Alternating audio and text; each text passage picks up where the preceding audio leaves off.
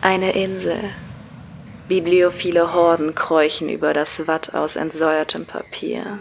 Ihre Haut ist wund von der Druckerschwärze, die sich mit jedem Meter tiefer in sie hineinschreibt, bis sie nicht einmal mehr eine Erinnerung sind.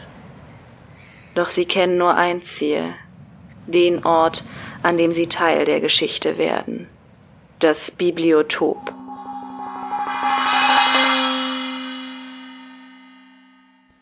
Herzlich willkommen im Bibliotop, dem Podcast rund ums Buch. Mein Name ist Katharina, ich spreche hier über buchwissenschaftliche und literaturwissenschaftliche Themen und wie ihr vielleicht hört, bin ich stimmlich ein wenig angeschlagen. Doch das macht in diesem Fall nichts, weil ich den Kernteil dieser Folge schon vor ein paar Tagen aufgenommen habe, als das Ganze nur ein kleines Kratzen im Hals war. Denn diese Woche habt ihr es mit einer anderen Art von Folge zu tun. Ich habe nämlich ein Buch, ein buchwissenschaftlich-literaturwissenschaftliches Buch entdeckt, das mich derart begeistert hat, dass ich den Autor und den Verlag darum gebeten habe, hier im Podcast eine kleine Lesung davon veranstalten zu dürfen.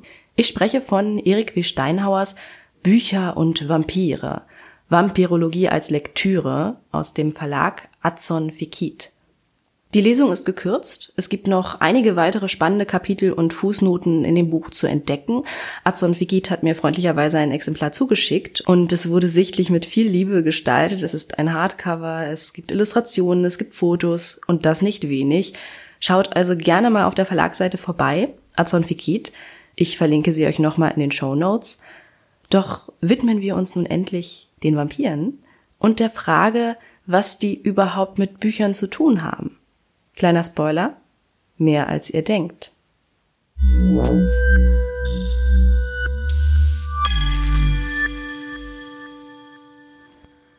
Bücher und Vampire. Vampirologie als Lektüre von Erik W. Steinhauer aus dem Verlag Adson Fekit. Was oder wen man unter einem Vampir zu verstehen hat, scheint weitgehend unstrittig. Vampire sind Verstorbene, die ihre untote Existenz durch den Konsum von Blut, das sie aus ihren Opfern heraussaugen, unendlich verlängern können. Dabei sind sie vorzugsweise nachtaktiv, tagsüber halten sie sich an morbiden Orten verborgen, auf Friedhöfen etwa und in verfallenen Gemäuern. Dieses wohlbekannte Bild vom Vampir ist im Wesentlichen medial geprägt. Es geht zurück auf den 1897 erschienenen Roman Dracula von Bram Stoker und stellt seitdem auch und gerade in Filmen den Idealtyp des Vampirs schlechthin dar. Mag er auch durch die Twilight-Serie neue, eher ungewöhnliche Konturen bekommen haben. Tatsächlich jedoch ist der Vampir ein viel komplexeres Phänomen. Neben dem vor allem literarisch ausgestalteten Untoten, der nachts seinem Grab entsteigt und sich auf die Suche nach schmackhaften Opfern macht, erscheint im Volksglauben und im gelehrten Vampirdiskurs des 18. Jahrhunderts der Vampir nicht selten als lebender Leichnam, der unsichtbar in seinem Grab verbleibt, dort aber auf geheimnisvolle Weise Personen, die zu ihm in familiärer oder sonstiger näherer Beziehung stehen, langsam das Leben aussaugt und so schließlich ihren Tod durch allmähliche Auszehrung herbeiführt. Dieser im Grab bleibende Untote wird als Nachzehrer bezeichnet. Der Nachzehrer ist im Grunde ein fauler Vampir. Er hat es nicht nötig, aus seinem Grab herauszusteigen und sich Opfer zu erjagen. An seinen Leichentüchern oder Gliedmaßen saugend bleibt er einfach im Sarg liegen und nimmt schmatzend die Lebenskraft ihm nahestehender Personen in sich auf. Diese werden schwächer und schwächer, schließlich sterben sie. Vampir und Nachzehrer sind unangenehme Figuren, zugleich aber auch ein beliebter Gegenstand schauriger und abergläubischer Erzählungen und volkstümlicher Schilderungen. Beide sind tödlich und beide mästen sich saugend am Leben ihrer Opfer, auch weisen beide bei der Exhumierung die gleichen Anzeichen auf. Der Leichnam ist unverwest und wirkt frisch, Blut tritt aus, vorzugsweise aus dem Mund, Haare und Fingernägel sind nach dem Tod noch nachgewachsen. In dieser Folge wird zwischen dem Vampir im engeren Sinn und dem Nachzehrer kein Unterschied gemacht. Zumal auch der literarische Vampir, der in Gestalt des Grafen Dracula seinen klassischen Ausdruck gefunden hat, nicht wenige seiner Eigenschaften dem Motivgut des Nachzehrers entlehnt. Saugende Untote sind fantastische Gestalten. Der Glaube an sie ist alt und weit verbreitet. Er lässt sich sogar archäologisch nachweisen. Um sie am Verlassen ihres Grabes zu hindern, wurden Tote vorsorglich gepfählt, enthauptet oder am Sarg festgenagelt. Zudem sollten Steine im Mund bei einem vermeintlichen Nachzehrer das tödliche Saugen und Schmatzen verhindern. Offenbar waren solche Maßnahmen notwendig, werden doch in durchaus glaubwürdigen historischen Berichten immer wieder regelrechte Vampirseuchen geschildert. Besonders häufig waren solche Vorfälle in Serbien, Ungarn und Rumänien. Bei einer Vampirseuche starben innerhalb kurzer Zeit vollkommen gesunde Menschen, die plötzlich schwächer, blass und blutleer wurden. Auch erzählten sie von nächtlichen Beklemmungen. Damit einher ging die Wahrnehmung, ein kürzlich Verstorbener gehe um und bedränge sie. Zur Bekämpfung einer Vampirseuche ist es von großer Wichtigkeit, das Grab bzw. den Aufenthaltsort des Vampirs herauszufinden, um ihn unschädlich zu machen. Das Prozedere hierbei ist einfach und erprobt. Man sucht den exhumierten Leichnam nach vampirischen Anzeichen ab und behandelt ihn bei einem positiven Befund traditionell. Fehlen, Kopf abschlagen, verbrennen. Diese Mittel sind alt, bewährt und wurden häufig angewandt. Ethnologen und Rechtsmediziner berichten, dass noch heute in abgelegenen Gegenden Südosteuropas derartige Praktiken jedenfalls nicht undenkbar sind seine gegenüber anderen Wiedergängern und Gespenstern besondere Popularität verdankt der Vampir in nicht geringem Maße der Tatsache, dass seine Existenz mit vollem Ernst Gegenstand offizieller Untersuchungen aufgeklärter Behörden wurde. Das amtliche Interesse am Vampir gründet sich auf der schlichten Tatsache, dass die übliche Vampirabwehr mit ihren Exhumierungen und Leichenschändungen aus Sicht der Verwaltung eine Störung der Totenruhe oder allgemeiner gesagt der öffentlichen Ordnung darstellt. Solche Vorgänge, zumal wenn sie massenhaft auftreten, kann die Obrigkeit nicht einfach ignorieren. Da sich die einfache Landbevölkerung beim Ausbruch einer Vampirseuche, die jedenfalls insoweit real war, als dass tatsächlich mehrere Menschen in kürzester Zeit auf unerklärliche Weise schwächer wurden und starben, nicht anders zu helfen wusste als auf die bewährte Art der Vampirabwehr, begannen die zuständigen Behörden vermeintliche Vampirleichen als Quelle des Übels medizinisch zu untersuchen. Verwaltungsbeamte und Militärärzte fanden sich also auf serbischen und ungarischen Dorffriedhöfen ein, um angebliche Vampire zu exhumieren und zu besichtigen. Über das, was sie gesehen hatten, verfassten sie Berichte für ihre vorgesetzte Dienststelle. Zwei dieser Berichte sind besonders prominent. Der erste stammt von einem österreichischen Kameralprovisor aus dem Jahre 1725 und behandelt einen Vorfall aus Kisolowa. Habe mich in benanntes Dorf begeben, den bereits ausgegrabenen Körper des Peter Plogojowitz besichtiget und gründlicher Wahrheit gemäß Folgendes befunden – dass erstlich von solchem Körper und dessen Grabe nicht der mindeste sonst der Toten gemeiner Geruch verspüret, der Körper außer der Nasen, welche etwas abgefallen, ganz frisch, Haar und Bart, ja auch die Nägel, wovon die alte hinweggefallen, an ihme gewachsen, die alte Haut, welche etwas weißlicht ware, hat sich hinweggeschellet und eine frische neue darunter hervorgetan. Das Gesicht, Hände und Füße und der ganze Leib waren beschaffen, dass sie in seinen Lebzeiten nicht hätten vollkommener sein können. In seinem Mund habe ich nicht ohne Erstaunung einiges frisches Blut erblicket, welches er nach gemeinem Aussag nach von denen durch ihm umgebrachte gesogen. In Summa waren alle Indizia vorhanden, welche derlei Leute an sich haben. Nachdem nun ich dieses Spektakel gesehen, der Pövel aber mehr und mehr ergrimmter als bestürzter wurde, haben sie gesamte Untertanen in schneller Eil einen Pfeil gespitzet, solche dem toten Körper zu durchstechen an das Herz gesetzet, da dann bei solcher Durchstechung nicht nur allein häufiges Blut, so ganz frisch auch durch Ohren und Mund geflossen, sondern andere wilde Zeichen vorbeigangen, sie haben endlich ofter melden Körper zu Aschen verbrennet. An diesem Bericht ist einiges bemerkenswert. Denn einen umhergehenden und saugenden Vampir hat eigentlich niemand gesehen. Was man gesehen hat, war ein leidlich frischer Leichnam in einem frühen Stadium der Verwesung und eine aufgebrachte Menge, die an diesem Leichnam auf traditionelle Weise eine Vampirexekution vorgenommen hat. Das Ganze ist erstaunlich. Man könnte es als merkwürdiges Kuriosum abtun, hätte es nicht eine so große Wirkung gehabt. Die amtlichen Berichte nämlich wurden von den damaligen Zeitungen und Zeitschriften über ganz Europa verbreitet. Man sprach in den Salons und auch sonst von nichts anderem als von den Vampiren. Doch damit nicht genug.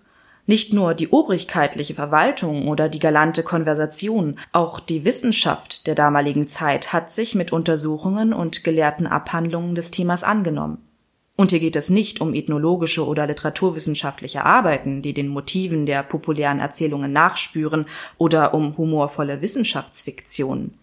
Vielmehr wurden ernste philosophische, theologische und medizinisch-naturwissenschaftliche Abhandlungen über die Möglichkeit einer tatsächlichen Existenz von Vampiren vorgelegt, sogar wissenschaftliche Gesellschaften wie die Königlich Preußische Sozietät der Wissenschaften gingen dieser Frage in eigenen Gutachten nach Ausgangspunkt der verschiedenen Untersuchungen waren im Wesentlichen drei unbestreitbare Beobachtungen, nämlich erstens das quasi epidemische plötzliche Sterben einer Vielzahl von Menschen in kurzer Zeit, zweitens der besondere Zustand der vermeintlichen Vampirleichen. Und drittens die Tatsache, dass die Vampirseuche nach erfolgreicher Vampirexekution meist ein Ende hatte.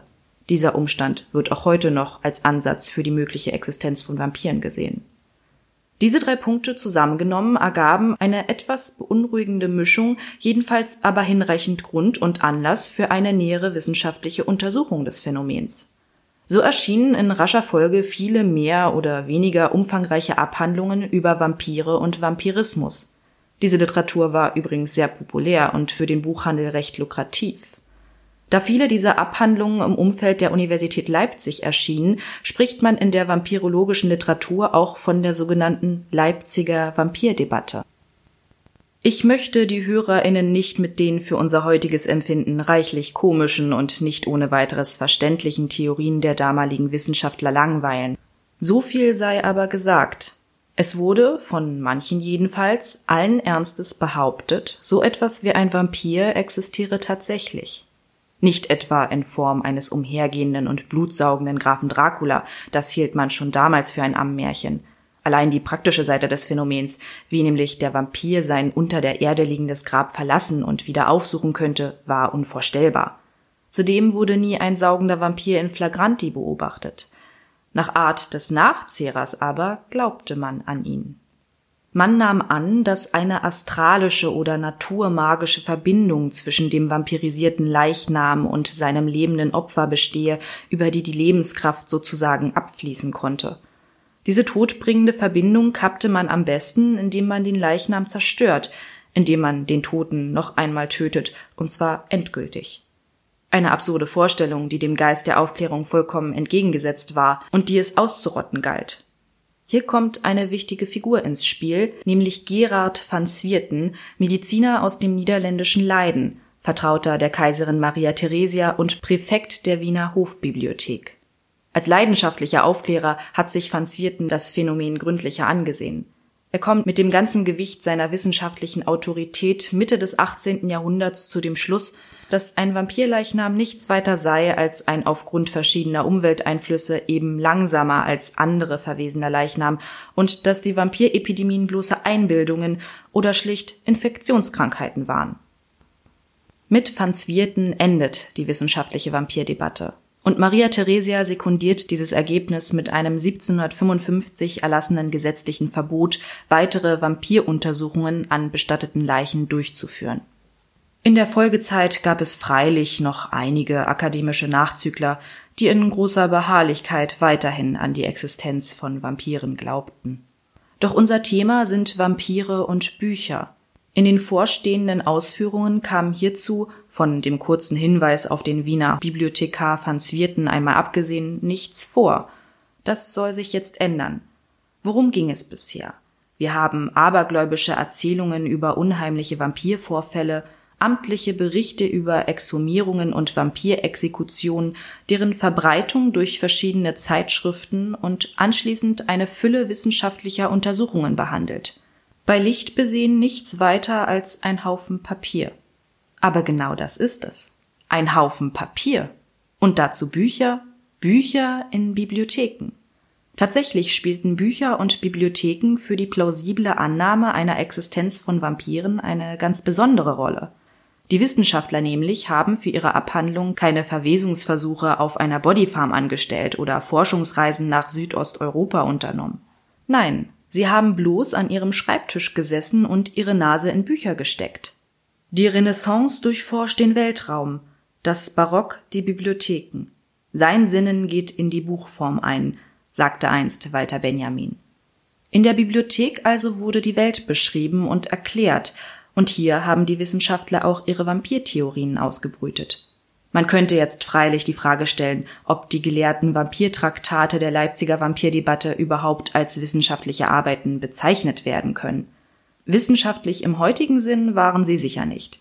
Allerdings unterscheidet sich die damalige Wissenschaft von dem, was wir gegenwärtig darunter verstehen, teilweise erheblich.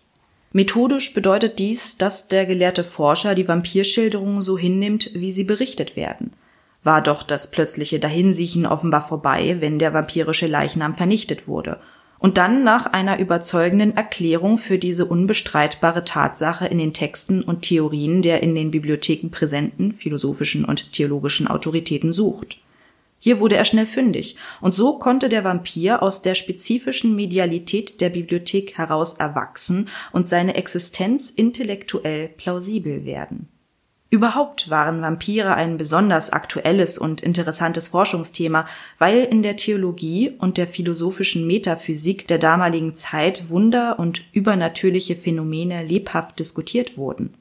Schuld daran war die einsetzende Aufklärung, die alles Übernatürliche kritisch hinterfragte. Der Vampir war, anders als mittelalterliche Wunderberichte, durch seine beglaubigte Aktenexistenz zitabel und konnte methodisch einwandfrei in den wissenschaftlichen Diskurs integriert werden. Jean-Jacques Rousseau bemerkte hierzu treffend, wenn es jemals in der Welt eine bewiesene und geprüfte Geschichte gab, dann die der Vampire. Es fehlt an nichts, offizielle Berichte, Zeugenaussagen von Gewährspersonen, von Chirurgen, von Priestern, von Richtern, die Beweise sind vollständig. Heute würden wir sagen, der Vampir der Leipziger Vampirdebatte war ein Forschungsartefakt. Er war gewissermaßen die Infektion seiner eigenen Theorie. Und die Bücher, die Bibliotheken mit ihren Verweisen und Autoritäten waren das, was man in der Medienwissenschaft einen Unwahrscheinlichkeitsverstärker nennt. Im Zusammenspiel der Zitate und Verweise erschufen sie gleichsam den Vampir. Man nennt Bibliotheken gerne gefährliche Brutstätten des Geistes. Jetzt wissen wir, eines ihrer Meisterstücke ist der Vampir. Bücher und Bibliotheken erzeugten aber nicht nur, sie verstärkten auch die Präsenz des Vampirs im kulturellen Gedächtnis. Der Glaube an die Existenz von Vampiren wurde durch Bibliotheken aber nicht nur befördert, es war mit Gerard van Swierten am Ende auch ein Bibliothekar, der ihm den Todesstoß versetzte. Das Licht der Aufklärung hatte den Vampir aus dem Dickicht der Zitate, in dem er sich für einige Zeit gemütlich eingerichtet hatte, vertrieben. Der Vampir ist aber nicht verschwunden. Untote wären ja nicht untot, wären sie nicht untot. Und so konnte der Vampir ein neues Asyl finden, in dem er bis heute unangefochten herrscht. Die Rede ist von der schönen Literatur. In der 1819 erschienenen Erzählung The Vampire von John Polidori betritt der Vampir zum ersten Mal deutlich vernehmbar die literarische Bühne. The Vampire war unglaublich populär. Noch im Erscheinungsjahr des englischen Originals ist in Leipzig eine deutsche Übersetzung erschienen. Es erzählt die Geschichte des unheimlichen Lord Ruthven, eines blassen, vornehmen, aber auch abgründigen Aristokraten, der hinter der Maske des unbeteiligten und kühlen Gentleman sein Unwesen als Vampir treibt. Mit Lord Ruthven hat Polidori aus dem halbverwesten Underdog osteuropäischer Dorffriedhöfe den eiskalten und verführerischen Edelmann gemacht, als der der Vampir seither immer wieder in Erscheinung getreten ist. Eine weitere motivgeschichtlich wichtige Vampirerzählung ist die Novelle Carmilla, die 1872 von dem irischen Juristen und Publizisten Joseph Sheridan Le Fanu veröffentlicht wurde. Diese Novelle ist für die weitere Entwicklung der Vampirliteratur insoweit wegweisend, als hier explizit Motive aus der wissenschaftlichen Vampirdebatte und den amtlichen Berichten der österreichischen Militärärzte aufgegriffen werden, etwa die Art und Weise, einen Vampir zu entdecken und zu vernichten. Auch findet sich bei Le Fanu die merkwürdige Figur des gelehrten, aber etwas sonderlichen Vampirfachmanns, des betont wissenschaftlich vorgehenden Vampirjägers. Die beiden Erzählungen The Vampire und Carmilla waren wichtige Vorbilder und Ideengeber für das Vampirbuch schlechthin, Bram Stokers Dracula von 1897. In Dracula verbindet Stoker die abergläubische und literarische Vampirtradition mit der Gestalt des rumänischen Woiwoden Vlad III., der durch seine besondere Grausamkeit als Vlad der Pfähler in die Geschichte einging der merkwürdige Umstand, dass Vlads Grab auf mysteriöse und unerklärliche Weise leer ist, macht ihn neben seiner Blutrünstigkeit als überzeugendes Vorbild für eine Vampirgestalt nicht gerade ungeeignet. Seit dem Erscheinen von Stokers Dracula ist die Zahl der Vampirbücher selbst für den Fachmann kaum noch zu überblicken. The Vampire, Carmilla und Dracula aber bilden den klassischen und festen Grundstock der Vampirliteratur. Daran hat auch die zeitweise sehr erfolgreiche Buchreihe der Twilight Saga nichts geändert. Wir haben bei der wissenschaftlichen Vampirdebatte gesehen, welche große Bedeutung Bücher und Bibliotheken für die Annahme einer tatsächlichen Existenz von Vampiren hatten. Nachdem eine reale Existenz von Vampiren durch die Aufklärung grundlegend diskreditiert worden ist, könnte man annehmen, mit Büchern und Bibliotheken als Vampirerzeugern habe es jetzt sein Bewenden. Das Gegenteil aber ist der Fall. In den genannten literarischen Werken spielen Bücher und Bibliotheken eine ganz wichtige Rolle für die Begegnung mit dem Vampir und dafür, ihn zu überwinden. Fangen wir mit The Vampire an. Wenn man die Geschichte flüchtig liest, findet man überhaupt nichts über Bibliotheken. Auch Bücher sind kein Thema, von einer einzigen kurzen Passage am Anfang einmal abgesehen. Ich erwähnte bereits Lord Ruthven als einen kalten und sehr verschlossenen Charakter. Kaum einer fand Zugang zu ihm, geschweige denn sein Vertrauen bis auf eine Ausnahme. Ein zurückgezogener junger Mann namens Aubrey, der gerade in die Londoner Gesellschaft eingeführt wird, freundete sich mit Lord Ruthven an und bereiste zusammen mit ihm sogar eine gute Zeit lang Europa. Wie kommt nun dieser unbedarfte Aubrey zu so einer innigen Beziehung zu Lord Ruthven? Die Antwort liegt in Aubreys persönlicher Disposition. Nach Polydorys Charakterisierung nämlich hielt Aubrey die Träume der Dichter für die Wirklichkeiten des Lebens. Aha. Es ist also ein buchverfallener Träumer, der sich mit dem Vampir anfreundet. Diese Freundschaft wird interessanterweise als eine Art Fortsetzung früherer Lektüre beschrieben. Denn genau in dem Augenblick, in dem sich Aubrey von seinen geliebten Büchern abwenden und auf das gesellschaftliche Leben einlassen will, genau in diesem Augenblick erscheint Lord Ruthven. Polidori schreibt, dass Aubrey im Begriff war, seine Träume aufzugeben, als das außerordentliche Wesen, gemeint ist Ruthven, ihm in den Weg trat. Der Rest der Geschichte ist für uns nicht weiter interessant. Als Erkenntnis können wir festhalten, dass im Lichte von Polydorus the Vampire eine gewisse bibliophile Grunddisposition den Zugang zu Vampiren erleichtert und begünstigt. Dieser Befund wird sich in der weiteren Vampirliteratur fortsetzen. Auch in Le Fannus Novelle Carmilla finden wir Bücher und Bibliotheken. So wird die Identität des die Hauptrolle in der Erzählung spielenden Vampirs erstmals in einer Bibliothek thematisiert. Auch die Diagnose eines erfahrenen Arztes, dass ein Fall des Vampirismus vorliege, wird ebenfalls in einer Bibliothek gestellt. Dabei spricht der Arzt seinen Befund übrigens nicht einfach aus. Vielmehr schreibt er seine Diagnose in Gegenwart der Person, für die sie bestimmt ist, nieder und übergibt das Schriftstück mit der Bemerkung, es möge erst später, nach seiner Abreise, in Ruhe gelesen werden. Der aufmerksame Leser wird es vielleicht bemerkt haben, dass bei Le Fanu die Existenz des Vampirs allein über Medien vermittelt wird, nämlich in einer Bibliothek und durch ein Schriftstück. Offenbar hat die schriftliche Fixierung der ungeheuren Diagnose die Funktion eines Unwahrscheinlichkeitsverstärkers. Als es im Verlauf der Erzählung darum geht, das Grab des Vampirs aufzuspüren und ihn zu vernichten, betritt ein skurriler Vampirjäger die Szene, der seine fachliche Qualifikation nicht einer Reihe bereits gepfählter Vampire, also der Erfahrung verdankt, sondern dem intensiven Studium der amtlichen Berichte über die Vampirphänomene in Serbien und Ungarn sowie der Literatur aus dem Umfeld der Leipziger Vampirdebatte.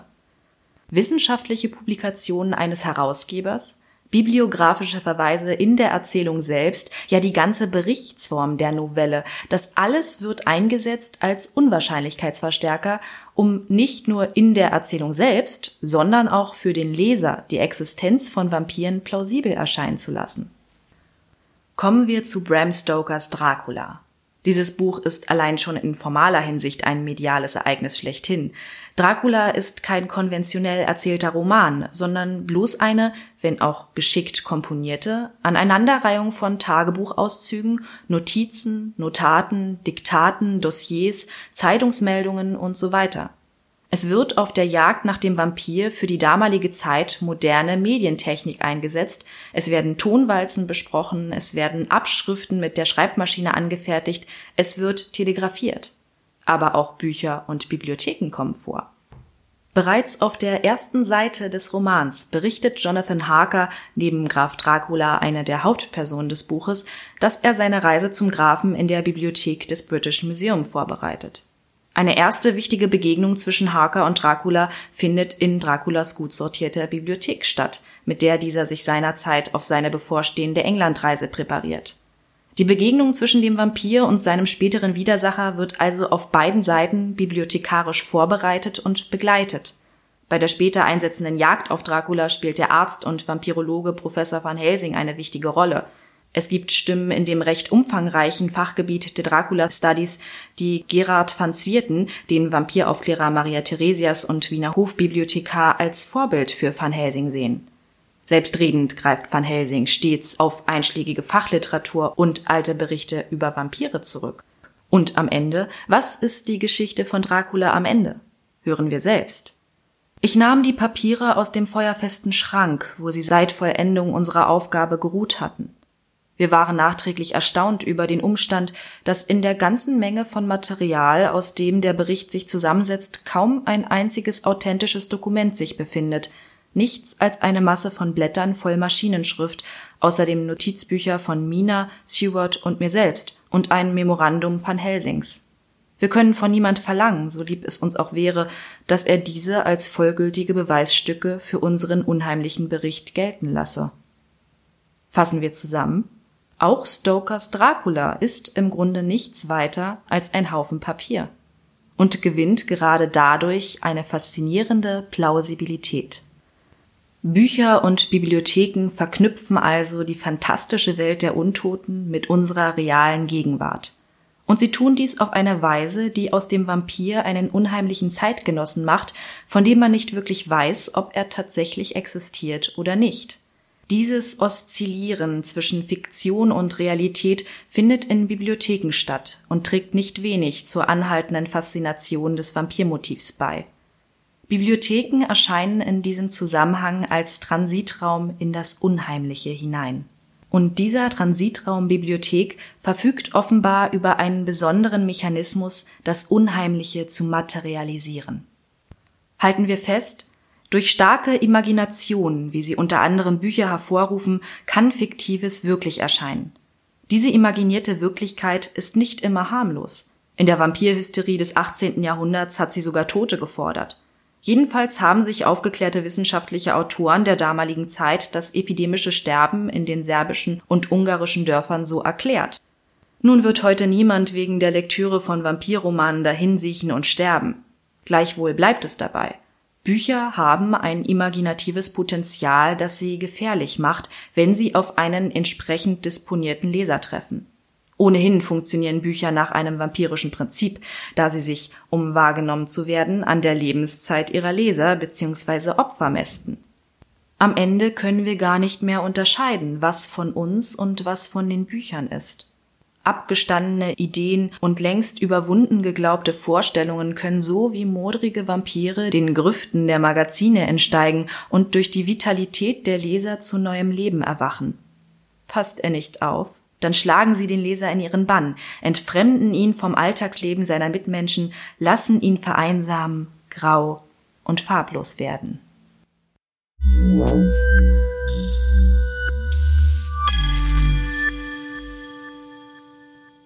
Das war meine kleine, gekürzte Lesung zu Bücher und Vampire von Erik W. Steinhauer.